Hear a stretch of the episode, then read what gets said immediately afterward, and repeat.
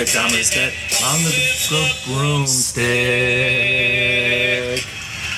Dahmer is dead. Classic tune from my uh, my fellow Wisconsinites, the Violent Femmes. Am I supposed to feel sorrow? That's the question.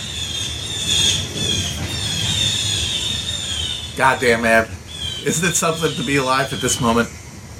At a certain point, you can talk hell, hell world all you want, but man,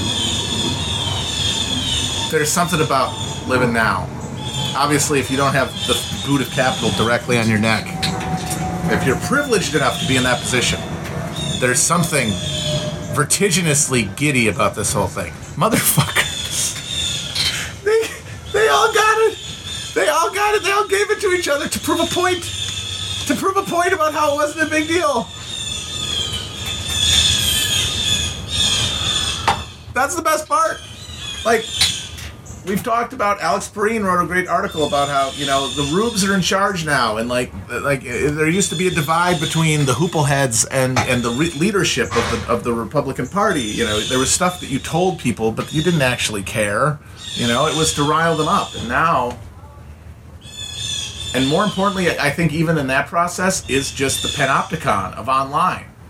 Like you cannot be seen in masks. You cannot be seen to care, look like you actually care about COVID, because to do so uh, is to undermine your argument. And then you got the fact that for a lot of these people, like it, it is reality. It is reality. Like the, it's not a big deal. Like these are not just things they tell people to keep the vote tally up. They really believe it, and now they all have it. They all give it to each other. And, and when do they do it? At the fucking at their little uh, witches coven with uh, uh, Amy Kobe Bryant. Their little end zone dance on the fucking uh, on on the Supreme Court. They all ended up giving it to each other.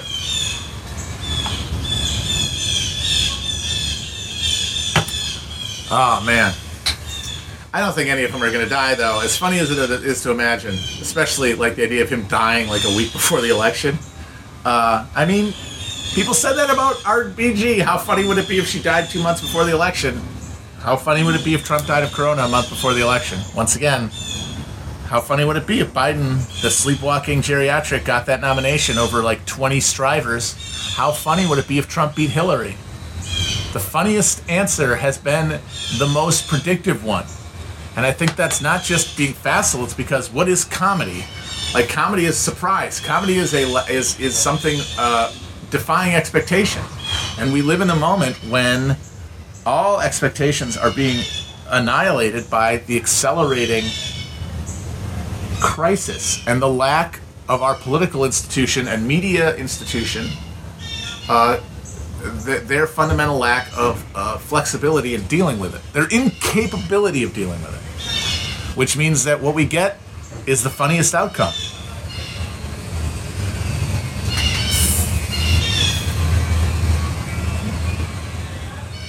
Long live the broomstick. I don't know where the hell those birds are, but they're getting really loud lately. They've not been this loud before. Is it the time of year? Do they know that the super volcano is about to erupt or something? Is this like the beginning of uh, the core when all the birds, like uh, geolocators, get messed up by the failure of the Earth's core to create electromagnetic field and they just start smashing into things?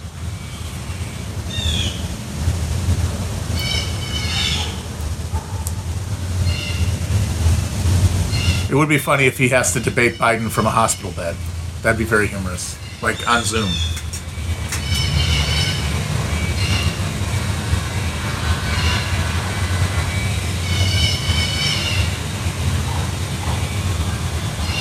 Oh man, are you saying the audio's choppy? Because the thing is, I went with the uh, plug-in to the computer because people said it actually was better, and specifically they said it was louder, which I know has been a consistent criticism. Uh, so I wanted to do this because I, I I think it might work. But if it's choppy, I'll go back to the I'll go back to the laugh mic. Should you vote for Kanye in Oklahoma? I mean, if you think it'd be funny. I mean, why? It would. It's not my choice. You're the one doing it. I mean, Kanye to me is a little played out at this point. I mean, I'm not voting for Biden, but I don't vote for Kanye or Howie Hawkins for that matter. If I'm gonna just do something to amuse myself, it's gonna be to amuse myself, you know. And Kanye is not music to me at this point. He's a little played out. So uh, I don't know yet. Might write in Bernie just as like a, a like a bit of sentimentality. I think maybe the funniest thing you could do is vote in, uh, write in Hillary Clinton, which I might do. That might be the funniest thing you could do is write in Hillary Clinton.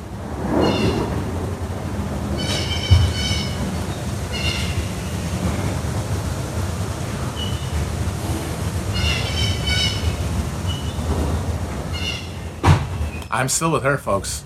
I'll, I'll, I will always be with her. Also, yeah, voting for everything except president, like they did in Michigan in the tens of thousands, which helped kill Hillary's chances of the presidency. That's another, that's another strong move.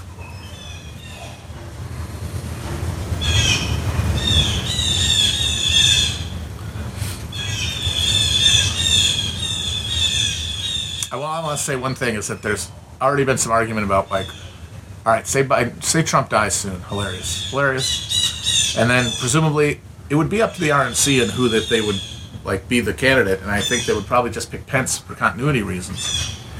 And the question is like, was does that help the Republicans or hurt them?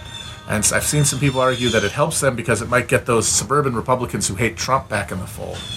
But I think that that number would be dwarfed by the number of Trump warriors who would just be be broken by it and would not vote for Pence, wouldn't vote at all. More likely to show up the at the, at the polls with like a an AR-15 and get suicide by copped.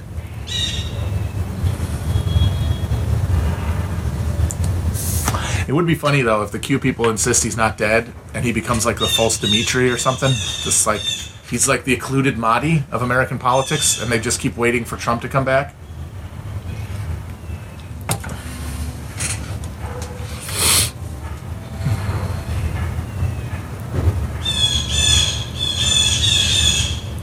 I do think that if he dies, they should give him a Viking funeral in one of the beautiful boats. Get him out into one of those shitty lakes that all those people like to tool around in all, all Saturday and just.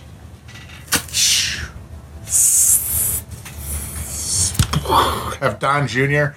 Don Jr. tries to do it and he fucks up like 15 times, like Edmure Tully. He can't get the thing. And then they try, Eric tries it and he can't do it either. And then Ivanka comes in like the blackfish, one shot.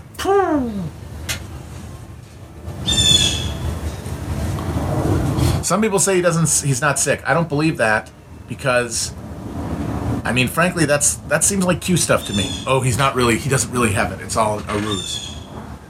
Uh, it goes against his narrative. Is the big thing I have a problem with that. Like, okay, sure, what it means he doesn't have to do a debate, maybe, or it gets people to have sympathy for him, but it cuts undercuts the whole argument he's made, which is that it isn't a big deal. How is it not a big deal if the entire White House has it? And I guess they're thinking like, well, if this old fuck gets it and doesn't die, then people will think it isn't a big deal either. But I mean, at this point, it's so close to the election that his health is going to be in doubt on election day, no matter what. Like he's not going to be over it. Are you fucking kidding me? And also, they're not keeping that secret. Come on, come on, they're not keeping that secret. Thinking that they're going to keep that secret is like thinking that they're executing John Legend and Chrissy Teigen in Guantanamo Bay and replacing them with clones. Come on.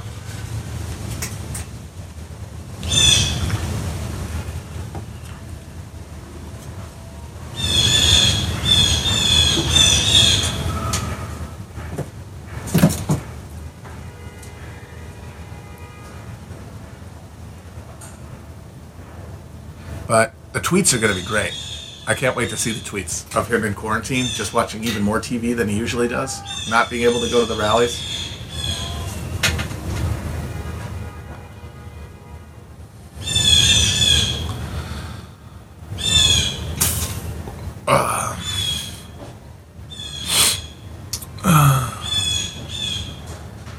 The fact that everyone has it though is so funny. Mike Lee's got it, which means there's probably a couple other senators that have it. This could honestly be the one thing that stops them from getting Amy uh, Joseph Coney on the on the on the Supreme Court, which would be, of course, hilarious. I mean, those senators must be terrified because there's they're old as shit. Although, of course, you know Rand Paul had it earlier in the year, and he didn't he didn't give it to anybody who died. Virginia Foxx, that awful Gorgon from uh, I think South Carolina, she didn't die either, because God delights in human evil. And when I say God, I mean, of course, Yaldabaoth, the motherfucking demiurge. He loves them, and he's going to keep them alive. He's going to protect his archons. He'll protect his archons. He's got their back.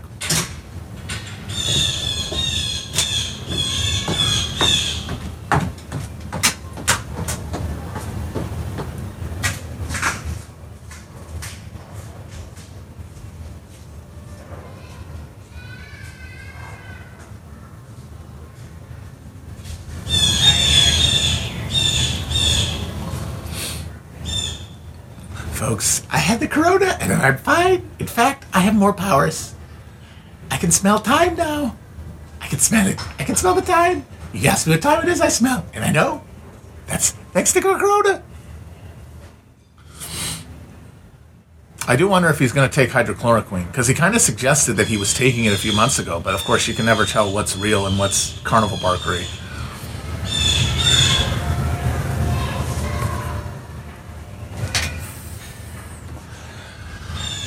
I realized looking through my notes from uh, the uh, Comey rule that we watched and talked about on the last episode that I missed. I forgot to say one thing about the show, which is uh, there's a scene where he's talking to Comey, where where Brendan Gleeson is doing his Irish Trump, like top of the morning, Tim. I am Donald Trump. I'm here to talk to you about being president.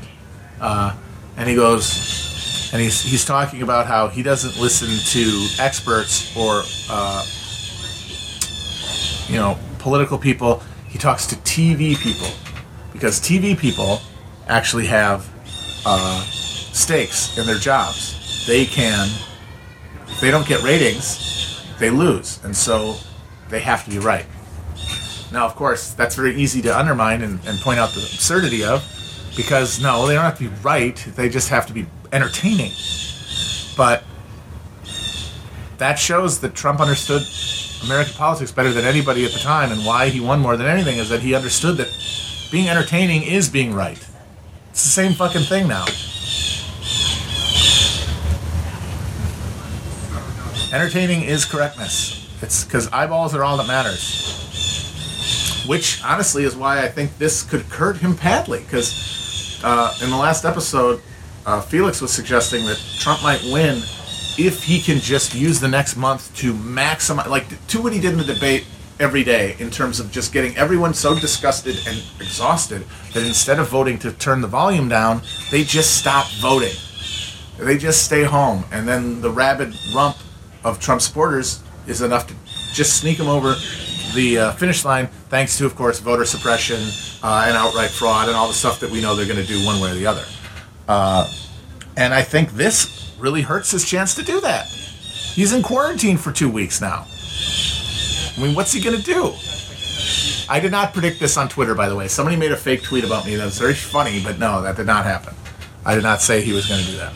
I did predict, though, uh, talking about the debate, that he would condemn Biden uh, for being racist due to passing, be, due to writing the crime bill, and say that all cops hate him because he is uh, a puppet of Antifa and BLM in the same answer, and he did it. He did it in the same fucking answer, which is just so mwah, and more than anything reminds you that these people are not operating off of premises or political motivation, political ideology.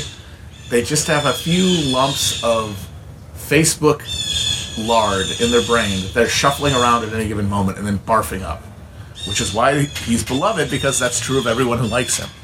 They don't have political ideas. They have they have a Facebook feed that provides them with something to tell people about what they're mad about on a day by day basis. But none of it connects to each other. None of it coheres into a whole. None of it has any co- uh, coherency to speak of.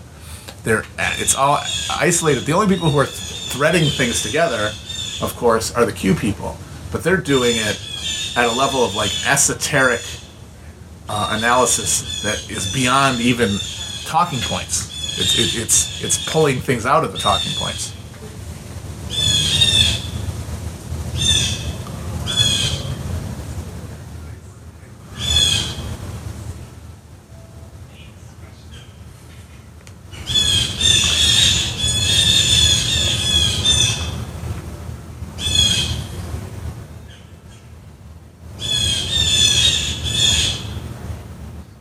Those birds are losing it up there. Wow. They're really nuts.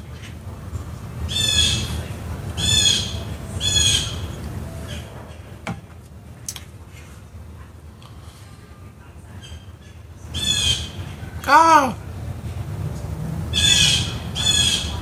If this is a, if they are ravens and they're and they're quoting Re- Nevermore, I'm gonna be pissed.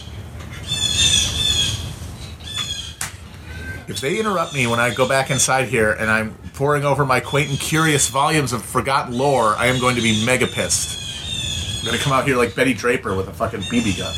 No, I'm not. They're fine. Love all animals.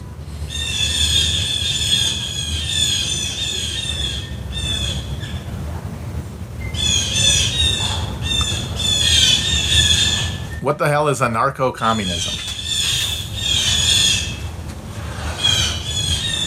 I, I always get mad. I always people always yell at me when I talk about anarchism, so I'm not going to talk about it too much. Just to say that it's a way for people to think that they're good guys. It's a way to be like, I want all the good stuff without any of the bad stuff.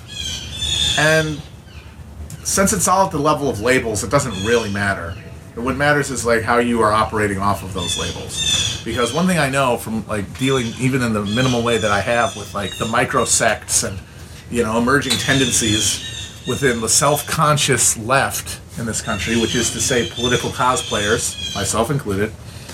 There's no real coherence there anymore as there is the people like Trump and Facebook grandparents. Like there are uh, MLs, like people who I've seen call themselves, you know, in DSA, for example, like call themselves Marxist Leninists, who uh, demand like regional autonomy for like their DSA chapter from a national. That's the exact opposite of Leninism as it applies to party structure. They, like Leninism means democratic centralism, which is like uh, something like PSL has, where there is a line that is enforced after a vote. Once the vote is taken, the line is enforced, and you've got people who call themselves Marxist Leninists saying, "No, no, I want my chapter to be able to do whatever it wants." Well, that's not what what. It's just because the words have resonance. The words mean things emotionally, uh, and then they want to apply those regardless of what it means to their actual lives, and that's not a huge deal as long as it doesn't obscure your ability to see what's happening in front of you because I really don't think any of those labels mean anything when the nut cutting time comes, when people have to get offline and uh, and engage with their hate to use the word but community.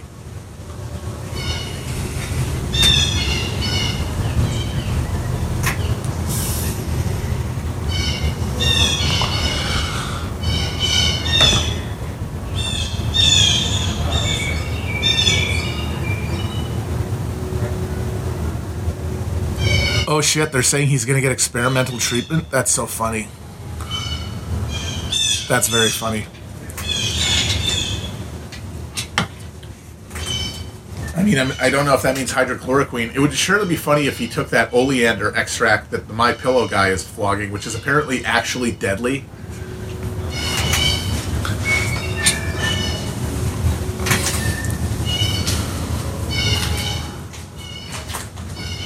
I gotta say though, if he if he bounces back in two weeks and he's fine, I kind of think that's the most likely scenario because he shouldn't be alive now. Fuck, fuck COVID. He shouldn't be alive. Period. He should not be alive. What actuarial table tells you that a man who is the who is the exact shape of a Frigidaire refrigerator and eats nothing but gristle for three meals a day should be alive at the age of 74? So maybe he is impervious. Maybe he's like his, like Keith Richards.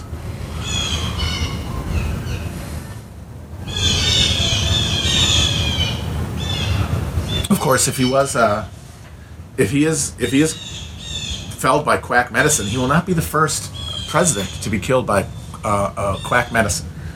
Uh, I think we've talked about it on the stream before, but George Washington, father of our country, was killed by a guy, a doctor, whose only treatment for uh, for whatever the hell uh, he had. I'm not sure. I don't know if anyone knows what he had, but it was it was one of those classic went out went out and rode in the rain and came home and got ill, you know, type of situations, pneumonia or something. He just bled him. He's just like he's still sick. Got to get more blood out of there. And he literally just Draculaed the father of our country to death. And then of course there's uh, Garfield, who was killed by his quack doctor friend, uh, who insisted on sticking uh, unsanitized fingers into the bullet hole, and then, most damagingly of all, refused to ha- allow him to be fed orally, but instead rectally, which caused him to, over the course of his uh, attempted convalescence, to lose like 60 pounds, which made it much harder for him to fight off the infection, which could have been defeated if they had just uh, sewn him up after the gunshot, because the bullet didn't hit anything, anything vital. It, it got lodged like in, the in the broad muscles of his lower back.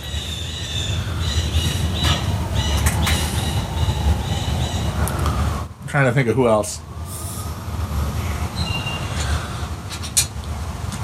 I'm trying to think if anybody else died of uh, died hilariously among presidents.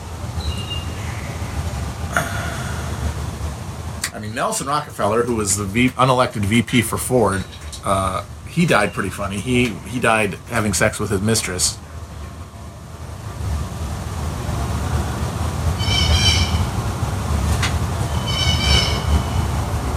William Henry Harrison famously said to have died because he uh, gave a speech in the rain and got pneumonia. That's possible, but my opinion is is that he died for the same reason that Zachary Taylor died, and James Polk right after his term ended, which is during the 1840s, uh, there was behind the White House, about a couple hundred yards, maybe not even that far, a giant sewage lagoon, a huge open air pit of human feces, which most likely gave cholera to one or three of those guys.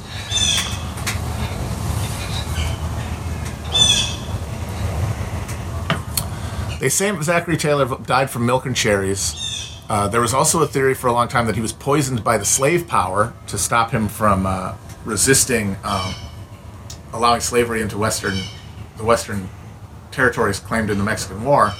But he was most likely killed by the poop water as well.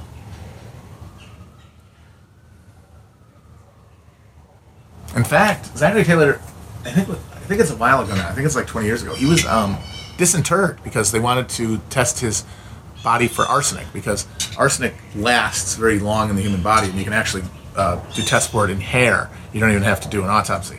So they they un- they they dug him up and they cut some hair loose, but they didn't find any arsenic. Coolidge just had a heart attack, I thought, while shaving, I believe. Shaving just dropped dead. Tre- presidents don't die like they used to. They don't die at all. They live forever. Fucking uh, Jimmy Carter's 96 now. He has had a brain tumor for five years. De Herbert Hoover also lived into his 90s. And of course, Ronald Reagan, uh, Bush. These guys, they have all the adrenochrome. Like they, they've literally taken all everyone else's uh, animal spirit into themselves and allowed them to live forever because they, they they don't suffer the same health risks that the rest of us do because they pile up uh, our our labor to to keep them alive.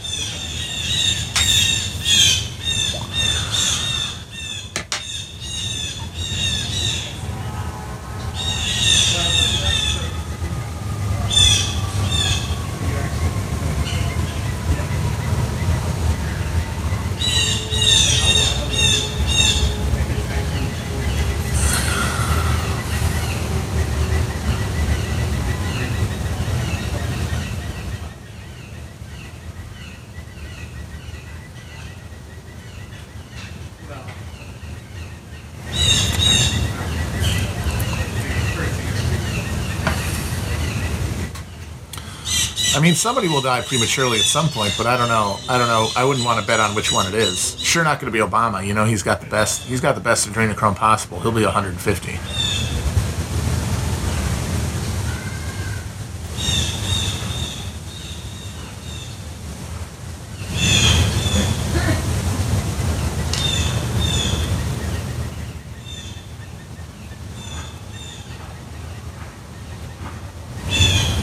Have you read about the bloody uh, Baron Unger Sternberg in the Russian Civil War? I have. In fact, I highly recommend the book, The Bloody White Baron, about him, because that is an insane story. Uh, so during the Russian Civil War, you might know this or not, you know, there was uh, the, the, the basic geography was is that the Bolsheviks held roughly the center of the Russian Empire's territory, and then the, around the edges were a number of rebel armies under different commands, which is the big reason that the Bolsheviks won against them against such long odds, and against you know the combined attempted intervention of the uh, of the Allies from World War One, is that they held the middle they held the middle area, which means that they had internal lines of defense and stuff, and and they could coordinate in a way that the white armies just couldn't.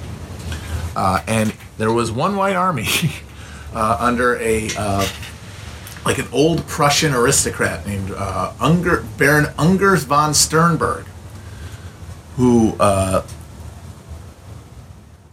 uh, had a ragtag army in Mongolia, where he essentially declared himself like a reincarnated uh, Buddha. And had like kind of a weird quasi mystic Buddhist uh, cannibal army in the Mongolian hinterland before the uh, before the before he was finally defeated by the Bolsheviks and executed. There's a very interesting um, moment there because after he was caught, he was brought to a nearby city and displayed for the town. Like they put him on a stage, and people came and watched him and like asked him questions about what he had done, and he defended himself before they uh, before they I think hanged him. But he was a complete psycho. Uh, and yeah, he thought he was like he was a god on earth. He, it was a very much a Colonel Kurtz situation, uh, and he had his his guys massacring civilians and, and, and deserters, and and uh, he made deals with like local uh, uh, like Buddhist Mongolian religious leaders to to like co-rule with him. Interesting, very interesting story. And uh, there's a detail from that book that I think is one of the most chilling things I've ever I've ever encountered, which is that uh, when one of the um, one of the Romanovs, one of the one of the one of the girls, while she was in captivity, and they found out later, um, her she had written while she was in uh, in her cell wherever she had like a, a journal and she was drawing swastikas she just was drawing. She had drew, drawn a bunch of swastikas. This is like 1918. Uh, because you know the Nazi Party did it, it emerged from an esoteric tradition in, in among uh, specifically among European aristocracy, which Sternberg was representing, which the Romanovs were part of, which uh, ended up in Germany finding expression in the Thule Society, which was a, a group of esoteric uh, cultic wealthy Germans who backed the Nazis in the early era.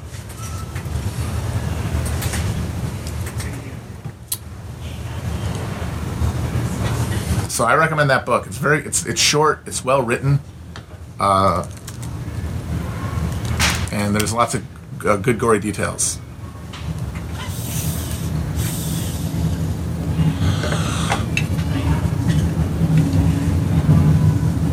They're saying he has a high fever. Oh, fuck. Oh, boy. That's not good.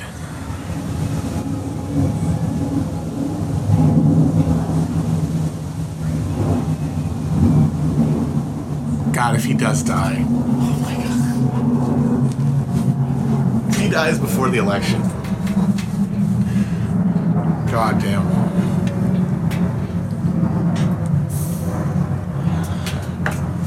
I mean, if he died before the election, how could we handle that? Like, he has been, this man has been the single focus of the emotional energy of what? I'd say 50 million Americans, something like that, either against him or for him. Like he has been the star that their psychic world has revolved around. And we have all, even if we don't have that much emotional investment in him as a person, we've all been living in his brain for the last four years. And if he just was, oh yeah, he's gone now. Before this election, there's supposed to be this titanic contest that might might turn into a civil war, according to everybody who's secretly jacking off under their fucking chairs. For that to just be like, yeah, no, it's over. One of the greatest anticlimaxes of all time one of the great um, one of the great uh, cock blockings honestly just an, an entire nation with blue balls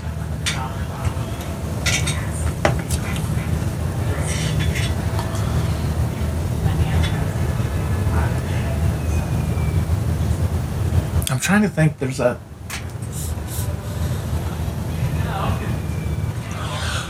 i'm trying to think there's a book or a movie or something that's got like one of those just hilariously anticlimactic endings. I'm trying to think of what it is.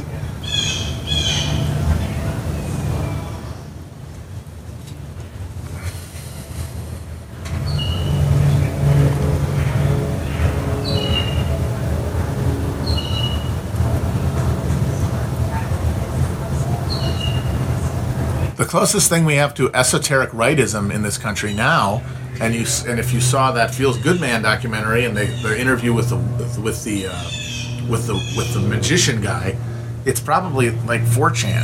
It's probably it's probably forums. It's probably reactionary forums full of those like incel child molesters who just concentrate have so much time on their hands that they can con- and that they can they can collectively concentrate their will on, on creating memes that they charge with dark power and then put out into the world.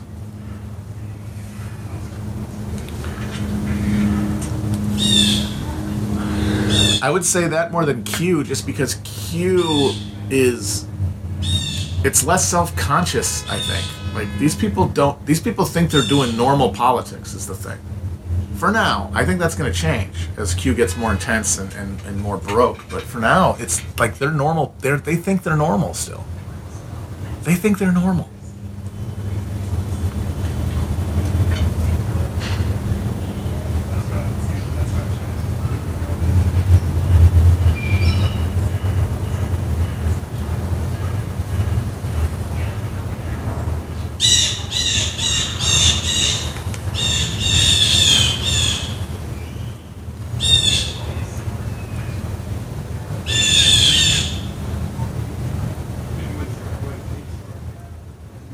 Is Q Christian? It's not only Christian, but it is largely Christian. Its its earliest proponents are definitely uh, evangelicals. There's it still is like I say fundamentally evangelical, and I would say also, and I talked about this with Sean on uh, History as a Weapon that just came out, where we talk about Q. That the, the New Age people who are now part of Q are essentially secular evangelicals, the way that Scientologists are, you know?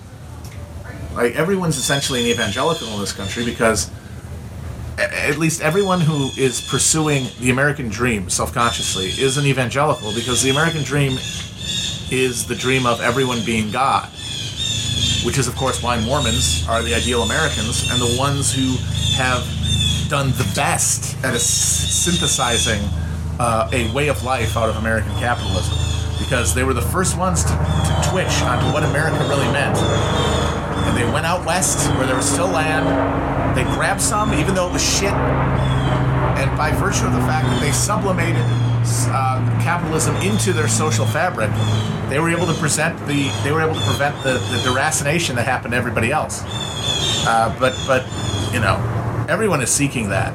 They're the only ones who have it as a theological uh, principle. But everyone is seeking God, to be seeking godhood on earth.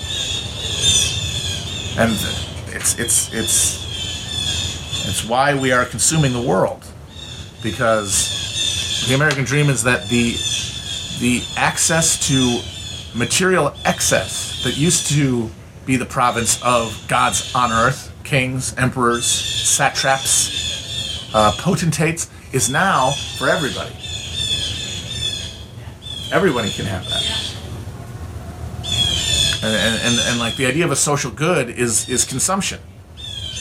Well, there's a math. I can. Sh- it's not hard math problem to show why that's not sustainable, and that's why we need a new uh, a new religious framework, a new spiritual uh, and value framework that that de- that de-emphasizes material, not not in the interest of austerity for everybody. Like, oh, you know, like the way Carter did. Hey, you guys should you guys should stop uh, stop being so materialistic and, and save some energy. It's like, well, motherfucker, how about you create a world where that's even possible? You know, uh, it's about changing the social inputs in such a way that uh, that living is possible. Living in the absence of striving for material gain is possible.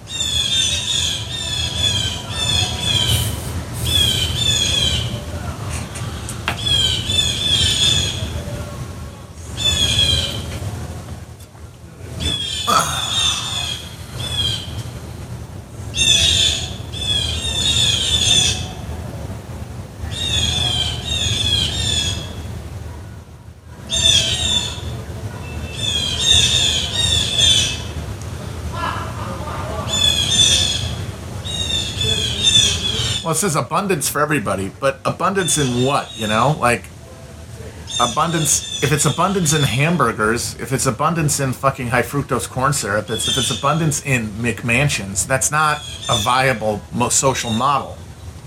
Like abundance has to be defined socially. Like everyone should have an abundant access to to the, the what is best in life. But what that is can can't be determined by the market because the market's answer will always be consumption.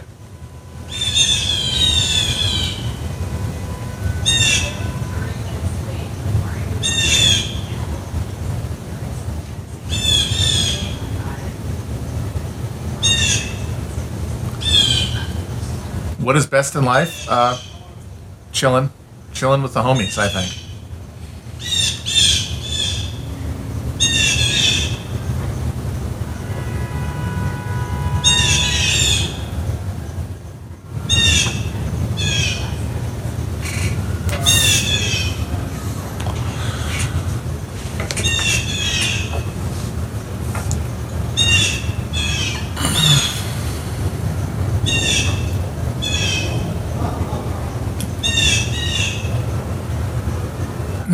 No, best in life, sure as shit, is not crushing your enemies and seeing them driven before you.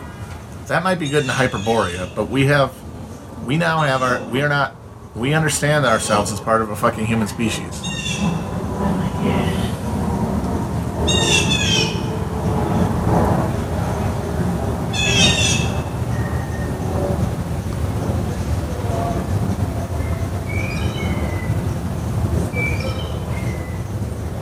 Someone wants to know what books to recommend on John Brown.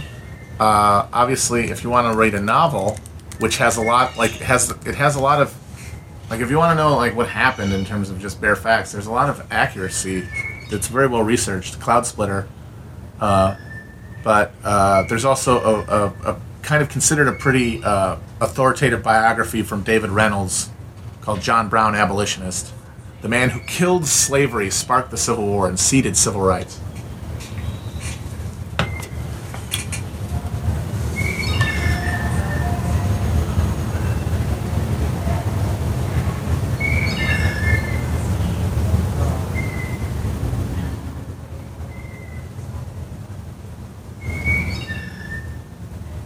The Progressive International? Is this a replacement of the fake, pathetic Socialist International? Because honestly, I feel like that's going backwards in the terminology. Progressive is one of my least favorite words on earth. There was a period, a brief period, when I was all heady with the concept of, of, of, of Bernie winning, and and uh, you know, and, and and if not bringing about social democracy, at least changing the game.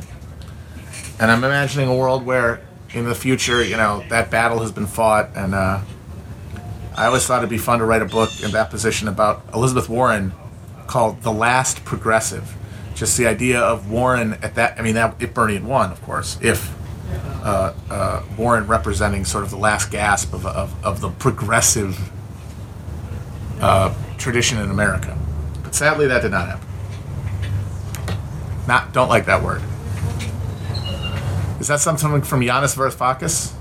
Because I absolutely, I think that his analysis, his his his analysis uh, of the situation, and his insistence that we need to think in terms of building institutions that transcend national boundaries is very very true. Like I think this idea that you're gonna, I understand the argument and and I agree with it that in the current moment national political institutions are the only ones that people can have any effect on really and so that's where people have to focus their energy. But i think there has to be an eye at all times on the on the on the necessity to transcend that because because uh, international cooperation is going to be the only way that we we mit- mitigate the worst of the crisis we're in. Um, but he doesn't seem to really have a very at least successful uh, project going on. I know that his uh, his election, his his his party or whatever in, in EU is is not doing is very doing very poorly.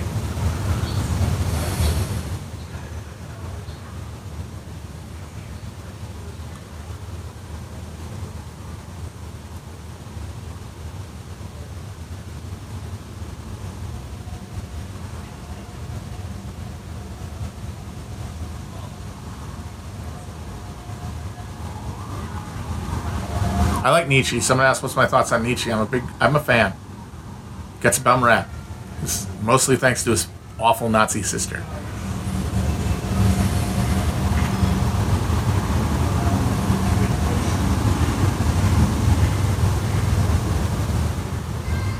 No, he didn't kill God. We killed God. He just noticed.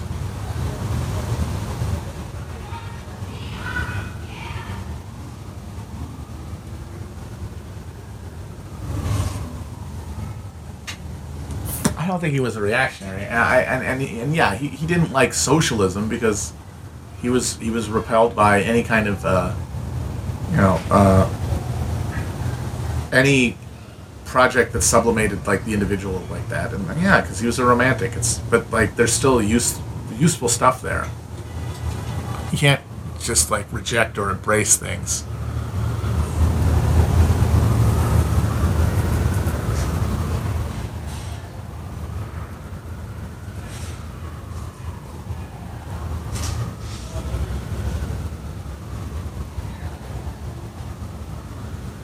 Somebody's asking about like the idea of like using nationalism and patriotism to sell socialism. I think any at this point, I think we should see that there is no future in branding.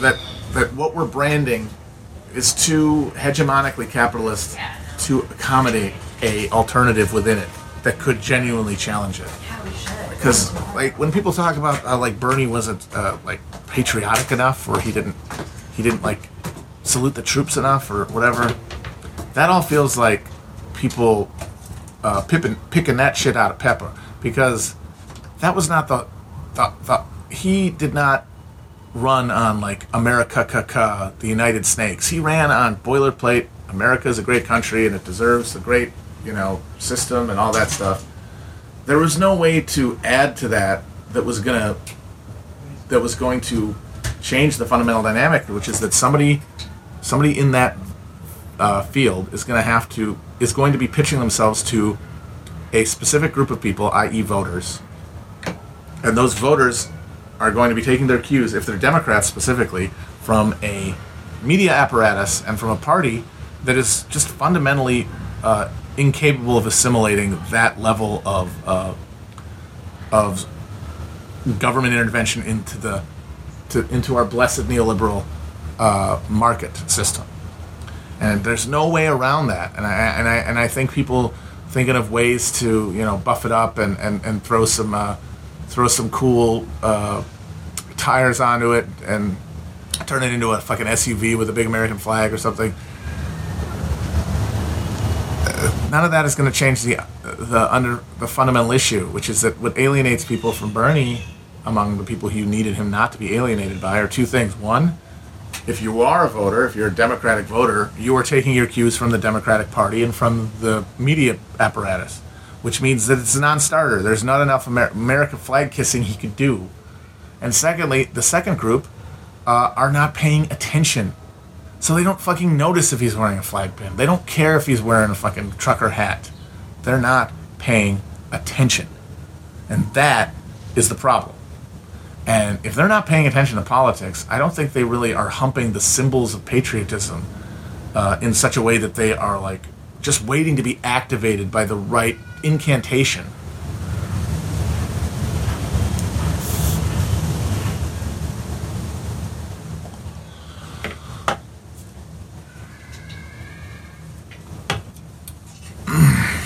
Also, like all that patriotic stuff, like that's all coded already. Like you can't pry that stuff away from its context. Like when people talk about patriotism, they're not just using it as a as a broad concept. It's connected to other specific subconcepts that are antithetical to a socialist project. Prying it off, prying it off, is not the easy task that people think it is. And I think it's it's because of that, it's more fruitful to look lower to look to look to more basic stuff than to branding campaigns.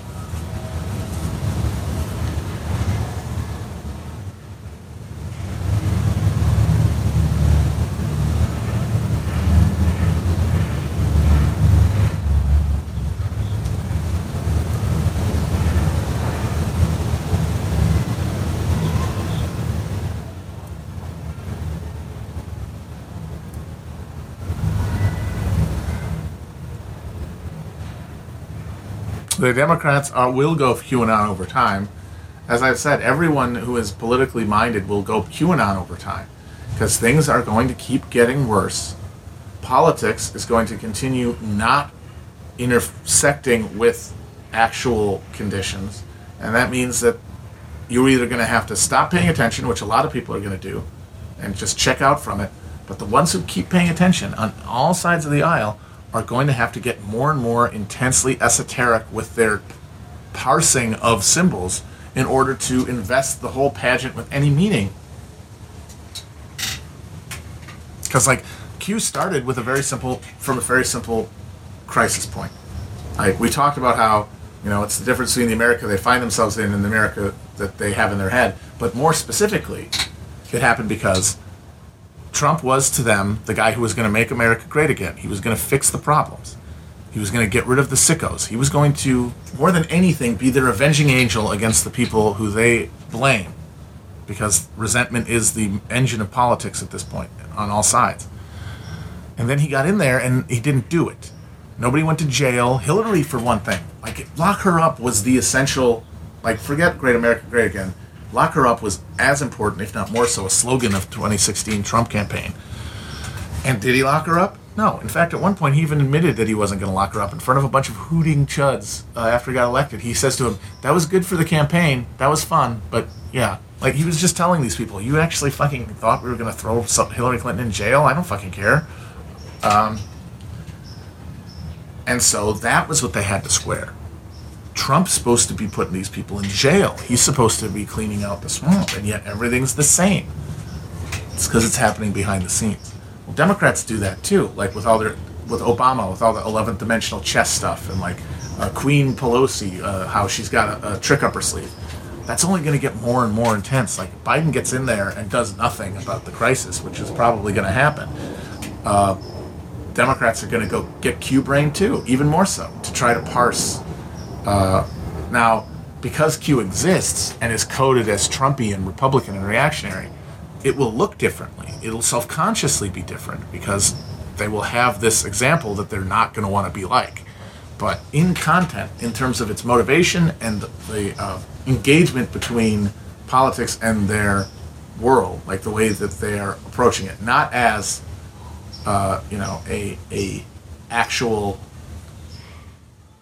um, exercise of power that is happening in public and that you're observing, but as a uh, secret coded veil that you have to pierce.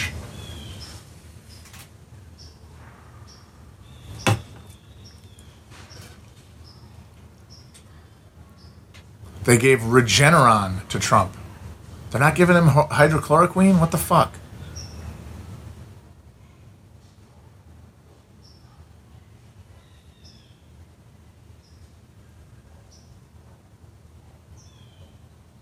Regeneron. That sounds like a. Uh, that sounds like a drug in, in like a RoboCop remake. Like some sort of rich person stem cell thing that uh, gives you a tail and uh, laser vision or something. If, he, if they gave him energon cubes, we're fucked. Uh, if if Donald Trump turns into a Decepticon, I don't think uh, it, it matters how many Proud Boys show up at the polling places in November.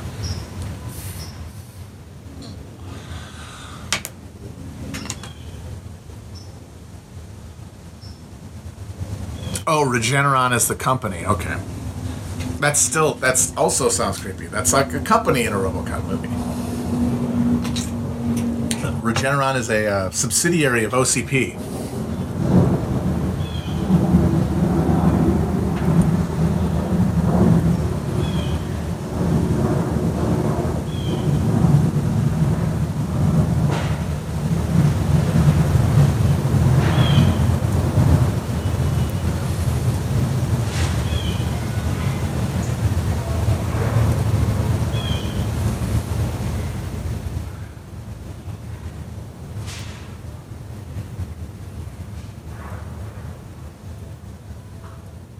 What if Melania dies and Trump doesn't? Wouldn't that be funny? Melania dies of the COVID and he survives. Or Don Jr. dies of it and he doesn't. I think Harris would beat Pence if it came to that.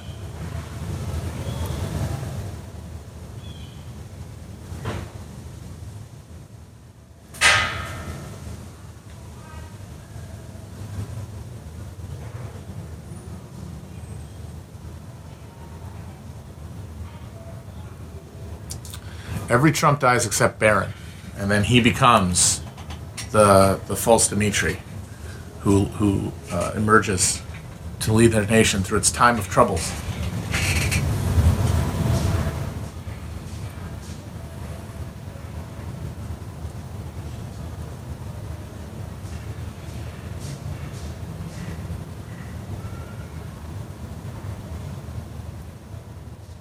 Baron von the bloody white Baron von Baron Trump.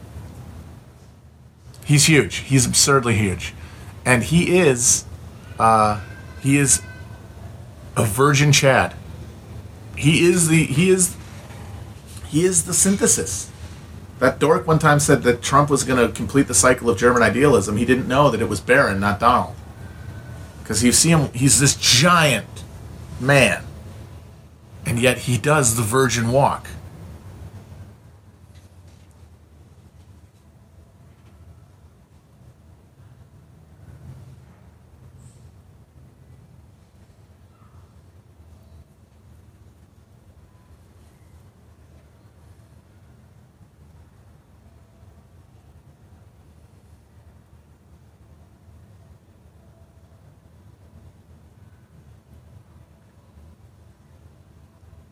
Shit, that's true. Somebody says the selection's between a German Catholic and a German Protestant. It's 30 years war all over again. Fuck.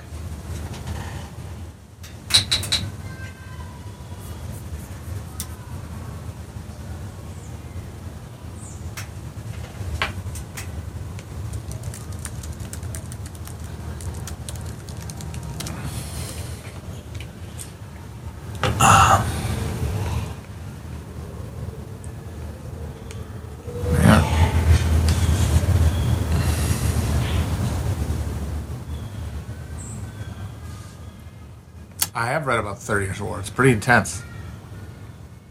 Honestly, kind of crazy how little an effect it has on popular culture, considering how hair-raisingly, monstrously violent it was. Uh, the number of people who died uh, in Germany was absolutely catastrophic. I'm trying to find the uh, the death toll, but I think they estimate like a quarter of the German population or something like that died during the war. Entire regions completely despoiled.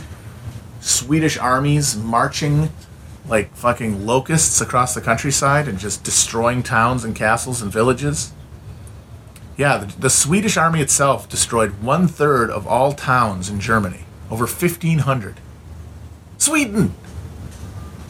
Gustavus Adolphus.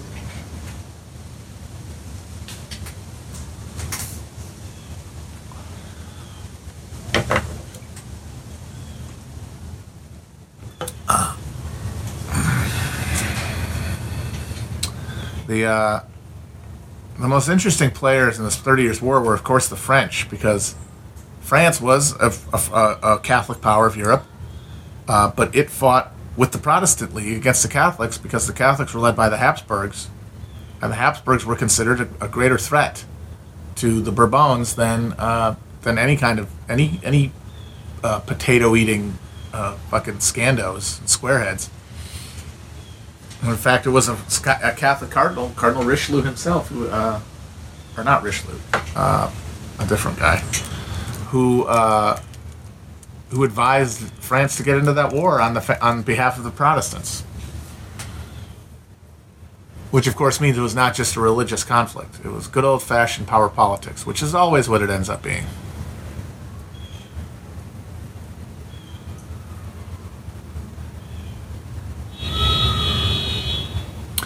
People forget that, uh, that, that people of course forget that Sweden was a world power in Europe uh, in the in the 16th and 17th century uh, and 18th century.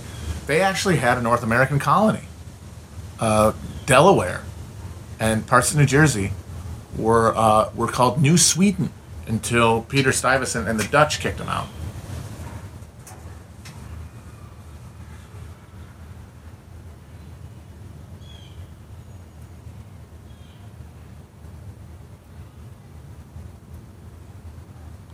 And then after Charles the uh, the Twelfth just got their asses kicked against the Russians, they just said, "We'll fine. We'll just do furniture from now on. No more wars for us."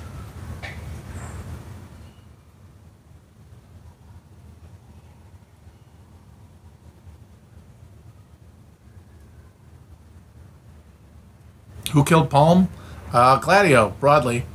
South Africans probably specifically, but like that whole spider network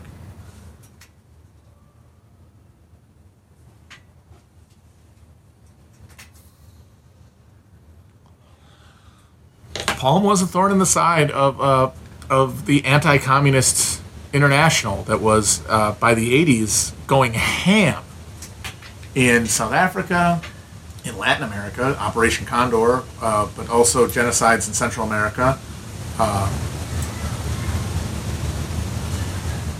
uh, Italy, of course, Belgium, and he was uh,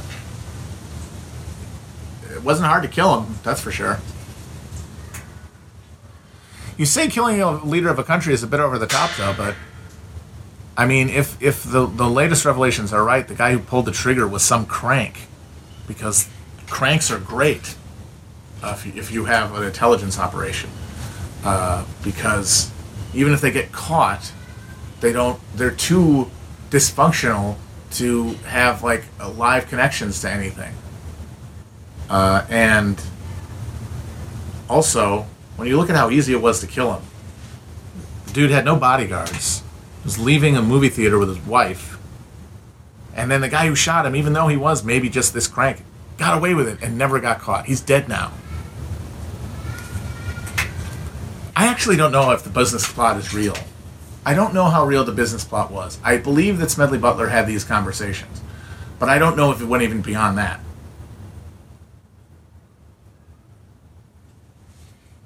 But it definitely indicates that, you know, even though FDR was the savior of capitalism in many ways, that the capitalists were not all on the same page as to whether they wanted to be saved. Which is why, which is the which is the value of government, which is the value of democracy in a capitalist system, is that it not only does it provide popular legitimacy to legitimize all the exploitation and horror of it, but it also allows for the coordination of behavior that individual actors within it are never going to uh, sign off on because it hurts their bottom line.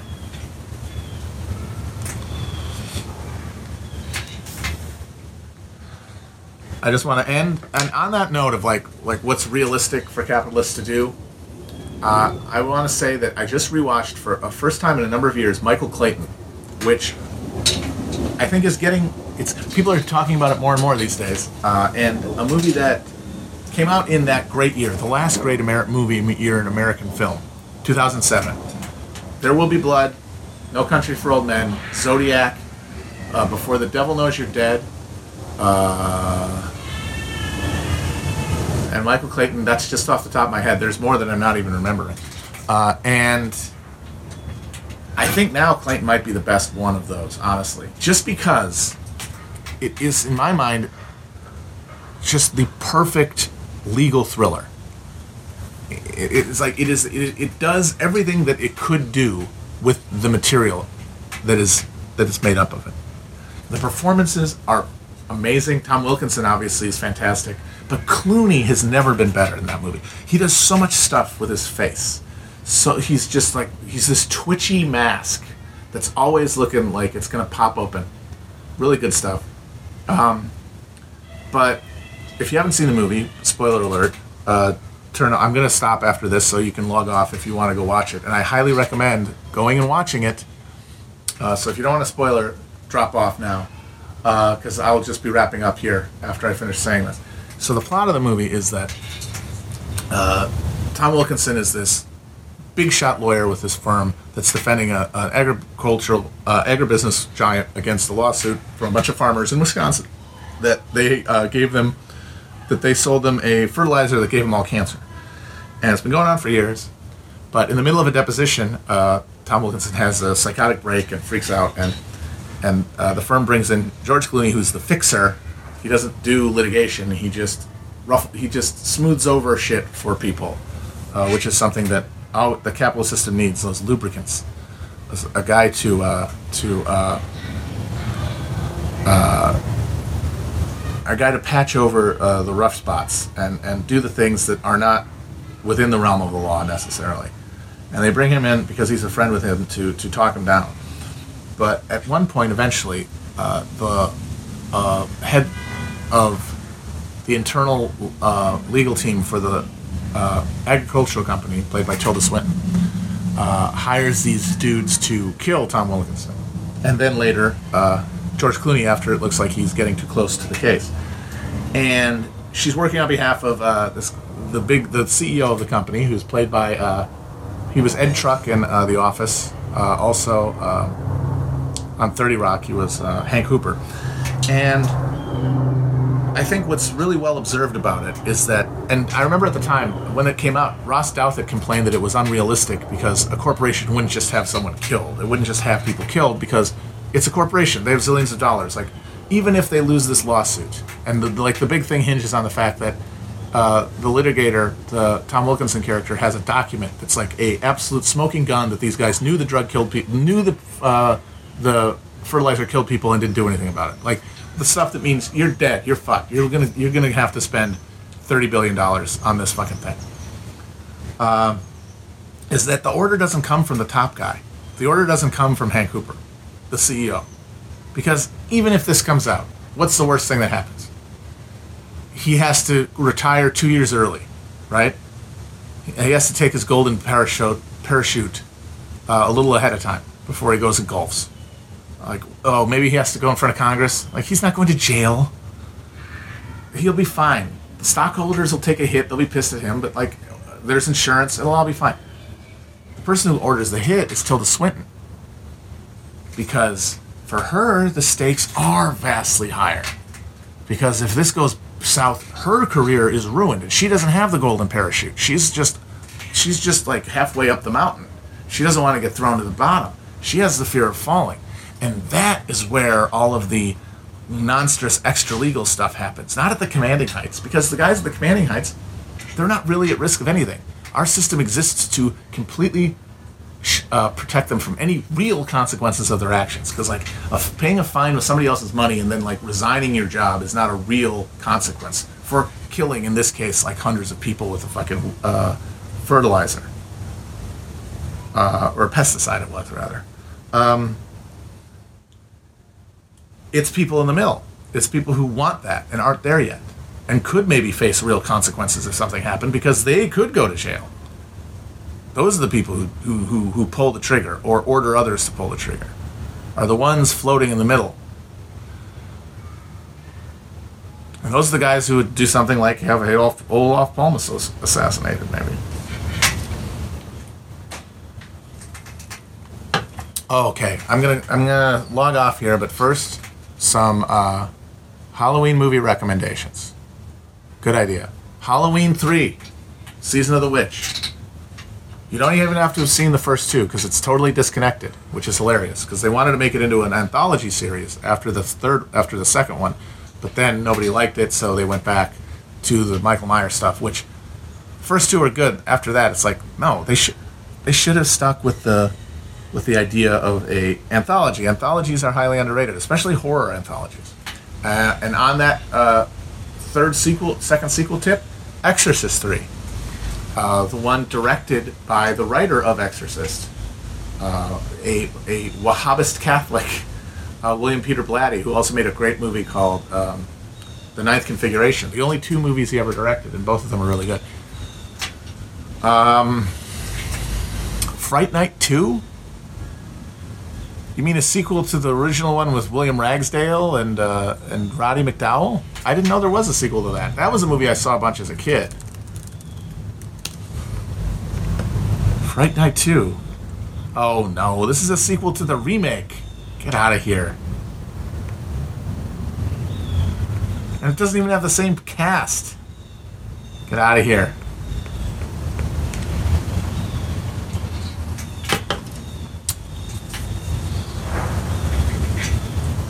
Uh, let me think of some other ones. Yeah, three and a half stars. That's good. People Under the Stairs is fun. I like the. You gotta love blunt political allegory.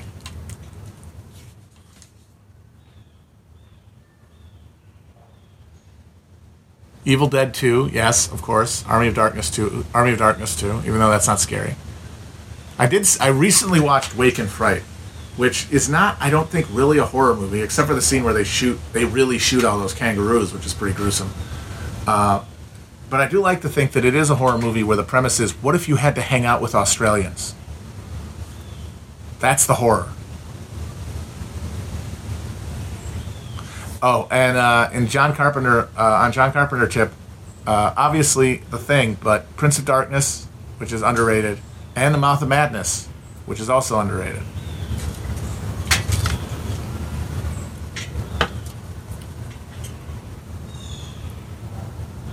I did see Miracle Mile. That movie is nuts.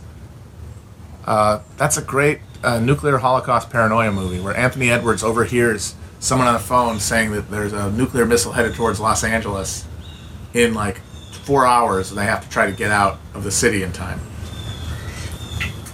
Drag Me to Hell is a lot of fun.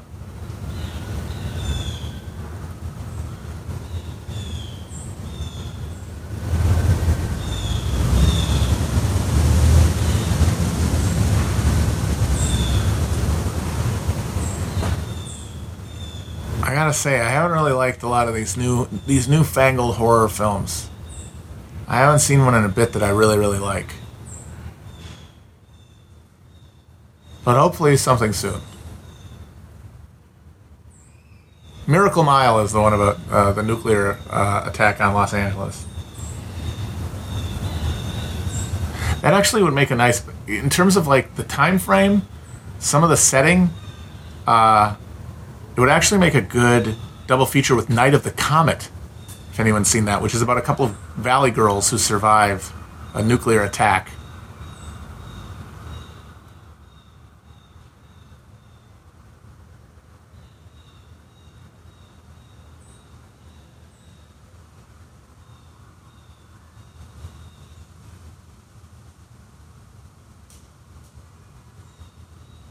Yeah, I'm gonna watch the new Invisible Man soon before the before the month is out.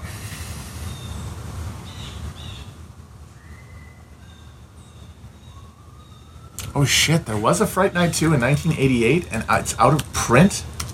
Fuck! Now I'm very intrigued. Oh yeah, there it is. Tommy Lee Wallace, Roddy McDowall back. Oh man. Oh, it's not available anywhere? Is it streaming anywhere? Okay, I gotta see that because I because the original Fright Night is a, is a foundational movie for me. The scene when evil turns into a fucking uh, like a wolfman thing after he gets the steak. That's that's seared in my mind. You're so cool, Brewster.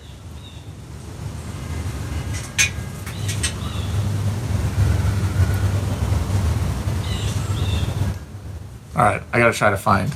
I gotta find. Try to find Fright Night two. All right, guys. Monster Squad, of course, of course, of course. Bye, bye, folks. Stay frosty and uh, get well soon.